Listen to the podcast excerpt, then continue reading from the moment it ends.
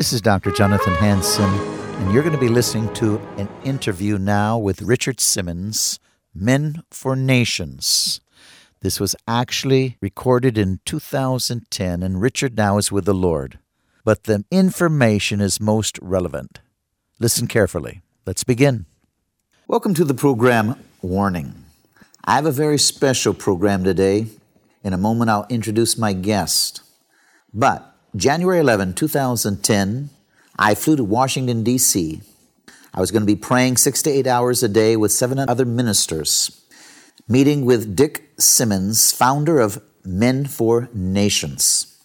The purpose of the mission trip was to intercede on behalf of the nation and to pray that America will not fall under tyranny as it has been moving toward socialism or worse. We prayed again six to eight hours a day in intense spiritual intercession as well as a spirit of prayer that entire trip. Out from the location where we were praying at Dick Simmons' office, we could see the Capitol building. During that trip, God gave me a vision of an octopus over the Capitol building, reaching again where its tentacles going into the House of Representatives, the Senate, the White House, the Supreme Court.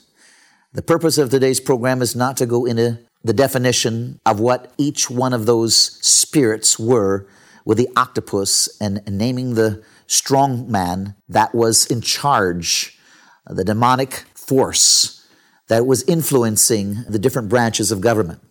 But the purpose of this program today is to show you what is needed if America is not going to fall. You heard me correctly.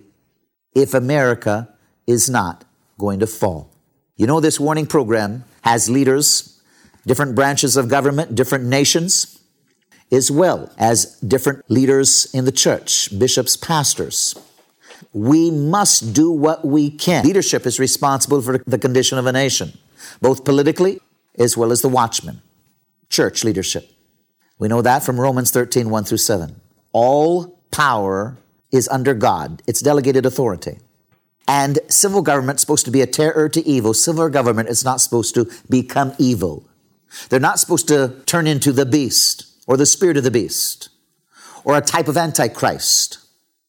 And if they do, church government, watchmen, are supposed to sound the alarm, expose, rebuke, correct, and use their influence to vote them out of office and put godly leadership back in so the nation can be spared and righteousness can prevail. That's what made America the greatest nation on earth.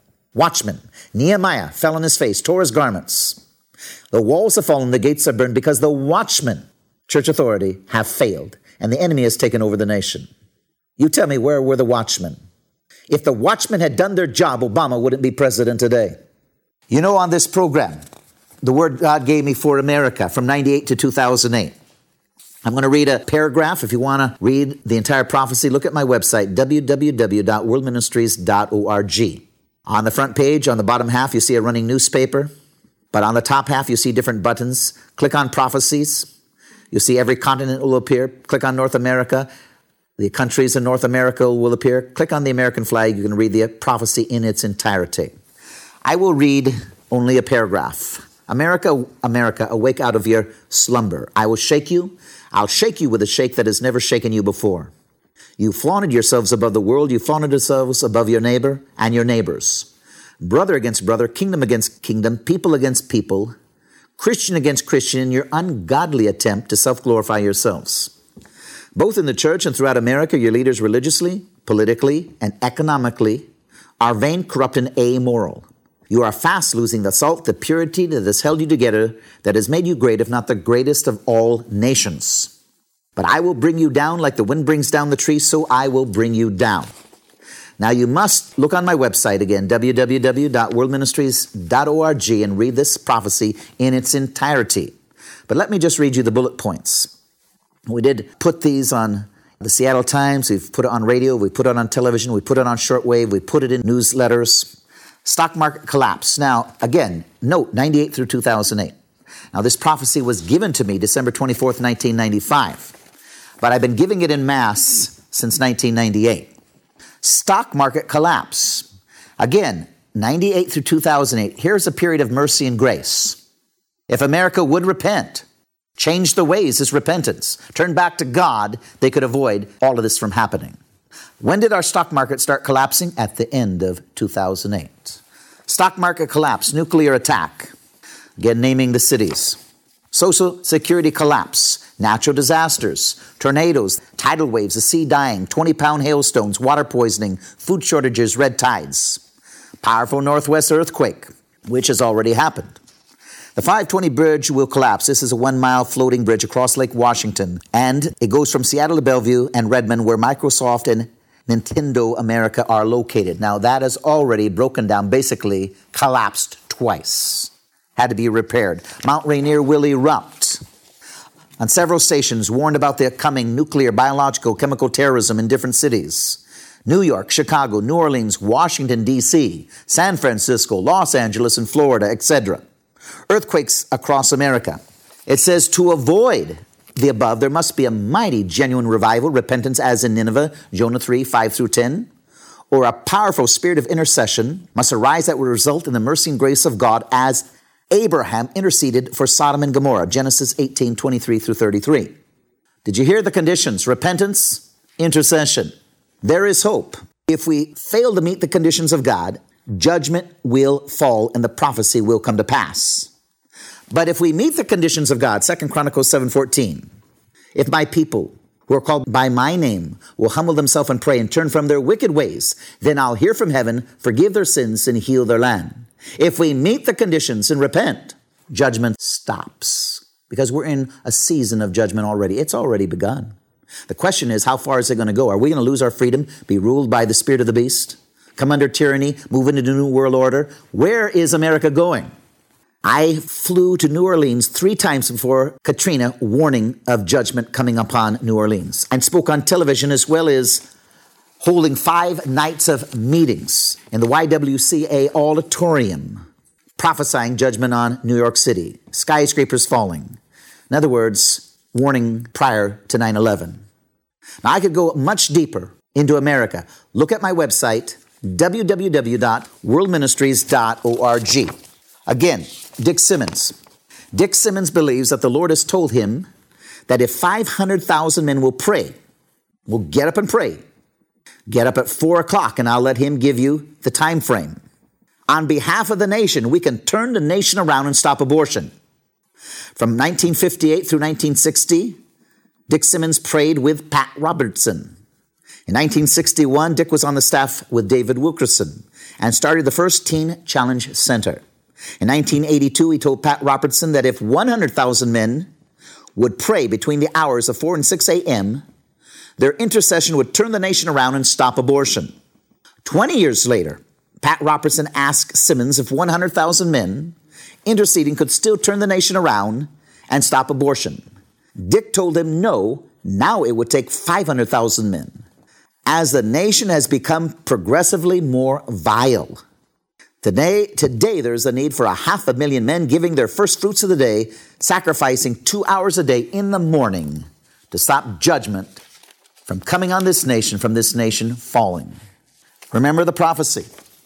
There must be repentance or a spirit of intercession. Without it, this nation is going to fall. Again, Romans 13, 1 through 7, the watchman.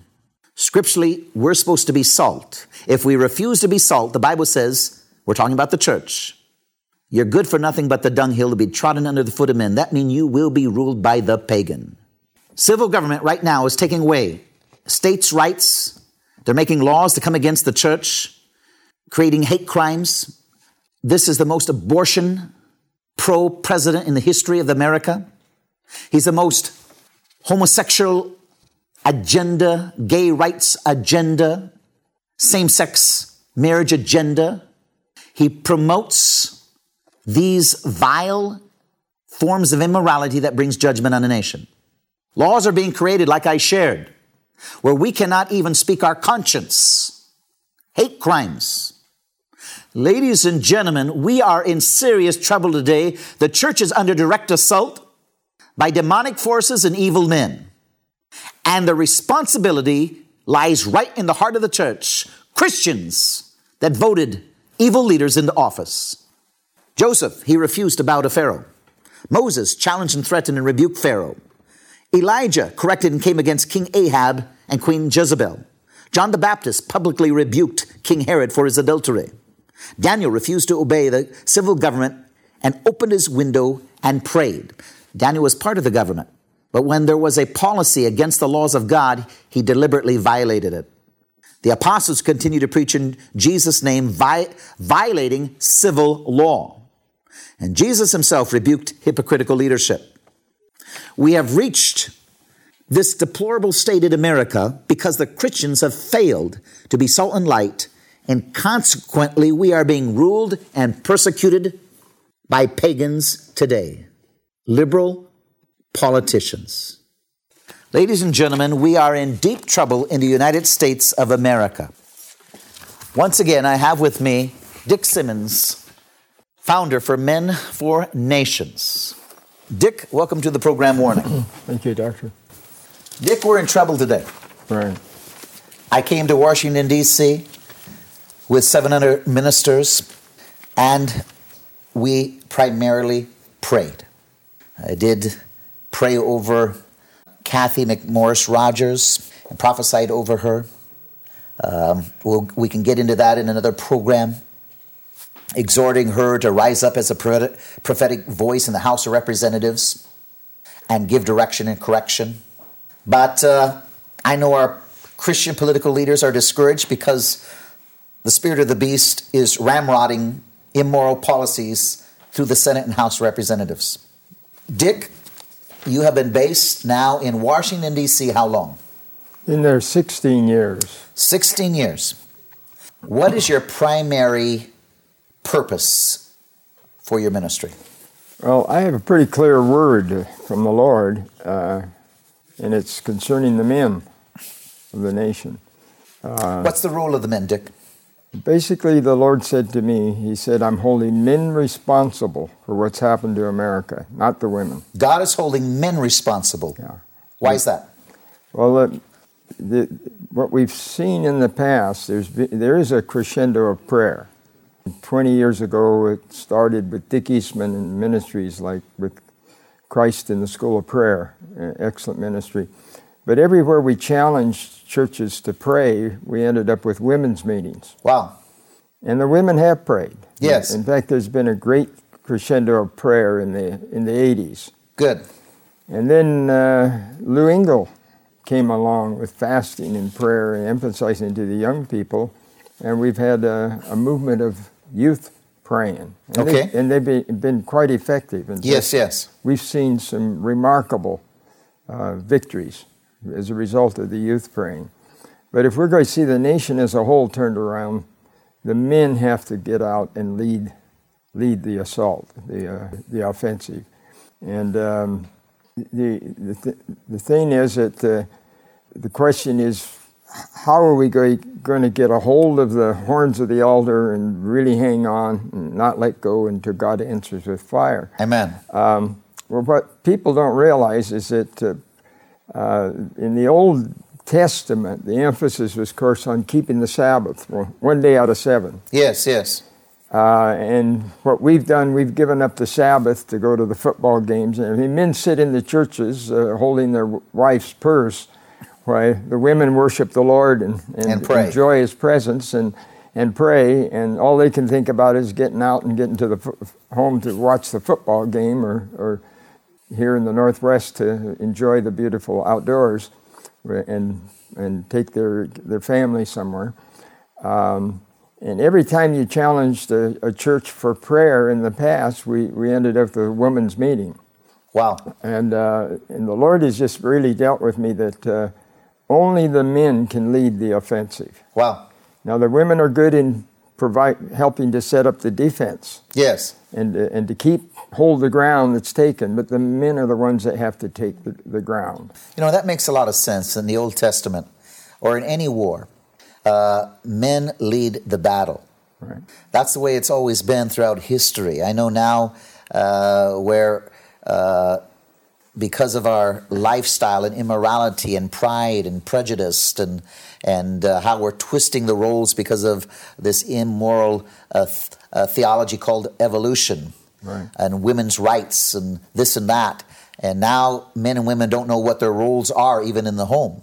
Right. But uh, men led the battle. Right. God created men with more muscle, and their blood is different, and their emotions are different. The way they think is different. They are supposed to lead in the battle. Right. Now, now the classical passage on prayer is there in 1 Timothy. If you want to turn with me to it, 1 Timothy, the second chapter. Okay? And we all know the, this passage because it's, it's commonly quoted Go ahead, read. concerning praying for governments and, and, and praying for nations. And, Yes. And, uh, but it starts by, uh, Paul says, I urge then, first of all, Yes. First of all, Yes. Now, prayer is not of all importance, but it, it is of first importance. Good. And he goes on and says that requests, prayers, intercession, thanksgiving be made for everyone. Okay. That's a long prayer list. That's right. Literally, we can take a different continent each day and pray for a nation on each continent and literally go around the world. And we encourage men to adopt a continent, a, a nation on each of the six continents of the world, and uh, to do that. But uh, then it says, for kings and those in authority, that we may live peaceful, quiet lives in all godliness and holiness. Good. Now, the question is are we living peaceful, quiet lives in all godliness and holiness right now? I think the answer is obvious. Well, then, here's the reason why. That's right. We don't even know the names of our leaders, That's right. Let alone their wives and their children. That's exactly And we're right. not holding them up. And people asked me when Bush was in office, uh, how well is Bush doing? Because we went to church with him every Sunday there, right next to the Capitol. And uh, I said, well, he's doing as good a job as we're enabling him to do by our prayers. By our prayers. The- these men cannot do the job because they're, they're up against horrendous forces, temptations, and lobbying groups and uh, interest groups that are trying to pull them this direction and that direction and, and scare them off and buy them off. And, and they just can't stand up against that Yes, yes. unless we really undergird them and surround them and cover them with Good. our, our prayers. Good. And they're not going to do any better than we enable them to do. So, So if we don't pray for them, we can't expect them to do their job. and the role of the men, again, they have, because of their own selfishness, have turned it over to the women while they watch baseball, football, they- basketball, and no, everything the, else. The men really haven't been challenged. I just find the men are really, they come up to me afterwards, they said, Why haven't we heard this? This is what our guts tell us. This is what well, you get right I back to the watchman prophet." behind the pulpit. Yeah. Why isn't he doing his job? Well, now it goes on here and then it says, This is good and it pleases God our Savior, who wants all men to be saved and to come to the knowledge of truth. For there's one God, one mediator between God and men, the man Christ Jesus, who gave himself as a ransom for all men, that testimony given at the proper time. Well, what people don't realize, he died for all men. He finished his work in Yes. giving his life. Yes. But the men in the church and the women are called, we're called to be what? Kings and priests. Yes, yes, yes. And what did the priest do in the Old Testament? He went through the temple doing two things. He sprinkled the blood of the sacrifice everywhere, and he anointed with oil. That's right. Everything. That's right. Jesus said, It's to your advantage that I go away, for if I go away, I will what? I will send the Spirit, and He will convince the world of sin and of righteousness. That's right. That's right. and right. of judgment. That's right. See, the world isn't convinced of sin and of righteousness. They don't know the difference between good and evil That's right. because the Holy Spirit hasn't been released by the priests. Amen. Amen. So when you and I pray, we release the Holy Spirit. Exactly. But we also then, once they know the difference between good and evil and the judgment that's will come individually and corporately upon the nation, then then we need a redeemer. Amen. We need a, a, solution. And so Jesus says, if I go away, I'm going to send the Holy Spirit, and He's going to disclose the things that are mine. He's going to, He will testify to me, and ye also shall be witnesses. In a judicial hear- hearing, the the initial witness uh, is called the primary witness. That's the Holy Spirit. That's he was right. at the crucifixion. That's right. Exactly. But He can't do His work, the Holy Spirit, unless we release Him. Yes. as priests. And then, when they're convinced of that, then all we have to do is confirm what the Holy Spirit has already said to them because we've released Him with our prayers. That's good. You know, Dick, you said the Lord told you 500,000 men, half a million men getting up at 4 a.m. What are the hours they're supposed to pray? Well, first of all, when's first of all? Exactly.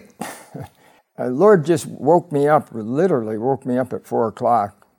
I was praying with a group of men up in British Columbia in, in a prayer room way on the top of a house, uh, tower in New Westminster. And he woke me up very clearly and, uh, at 4 o'clock.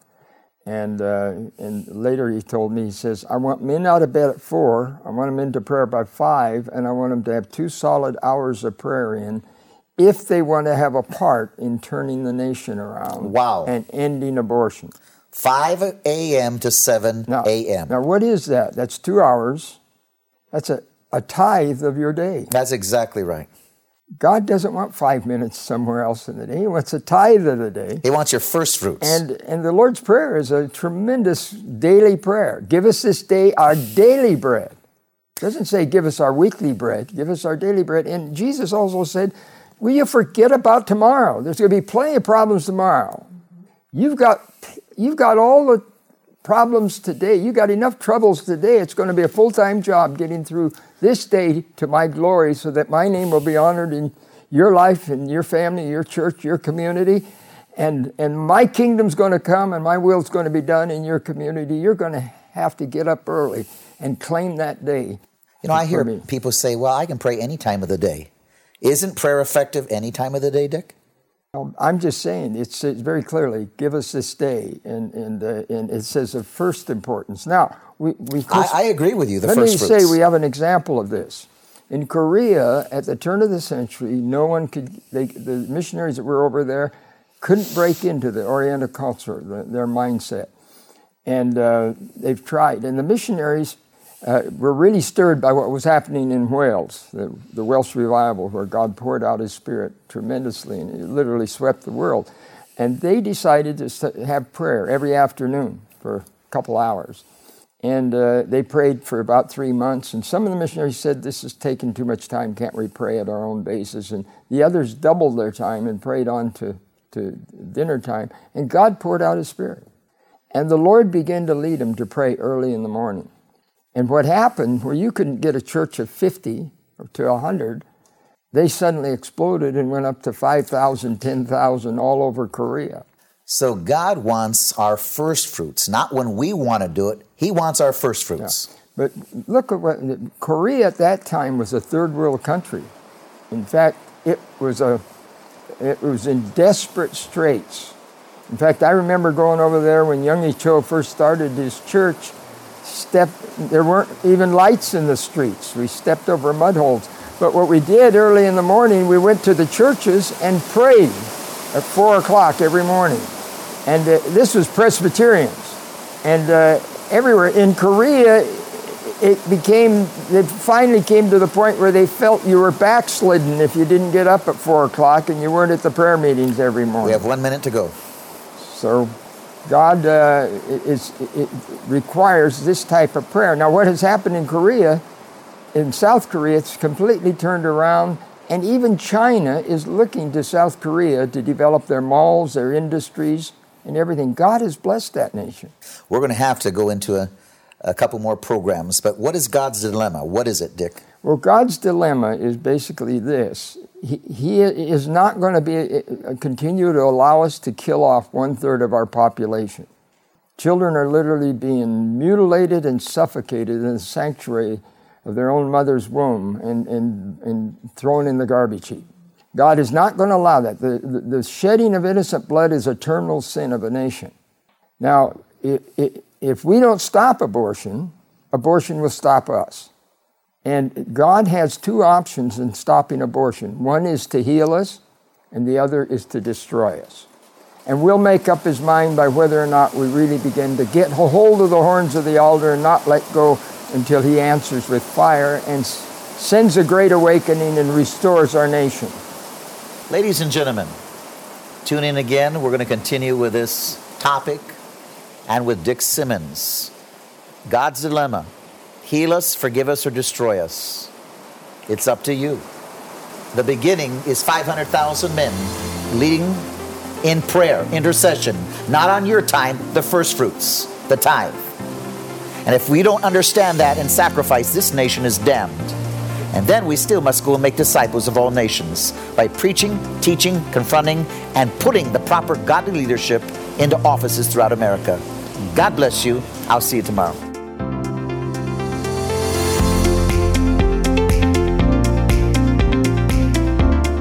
Thanks for listening to this episode of Warning Radio with Dr. Jonathan Hanson, founder and president of World Ministries International. Warning Radio is a listener supported program. We need your donations in order to continue airing these Christ centered prophetic programs. Send your checks or money orders to World Ministries International, Post Office Box 277, Stanwood, Washington 98292. To donate securely by phone, call 360 629 5248. Visit our website to find other ways of giving and a wealth of information about World Ministries International and host Dr. Jonathan Hanson. The website is worldministries.org. There, you'll also have access to hundreds of previously aired radio programs, made for television videos, thousands of articles, Dr. Hanson's books, and travel itinerary. Again, the website is worldministries.org. The phone number is 360 629 5248. Tune in at this same time, Monday through Friday, on this radio station for the next exciting edition of Warning Radio with Dr. Jonathan Hanson. Remember, the Lord is not slow about the promise of his return, as some count slowness, but is patient toward you, not wishing for any to perish, but for everyone to come to the repentance that leads to eternal life.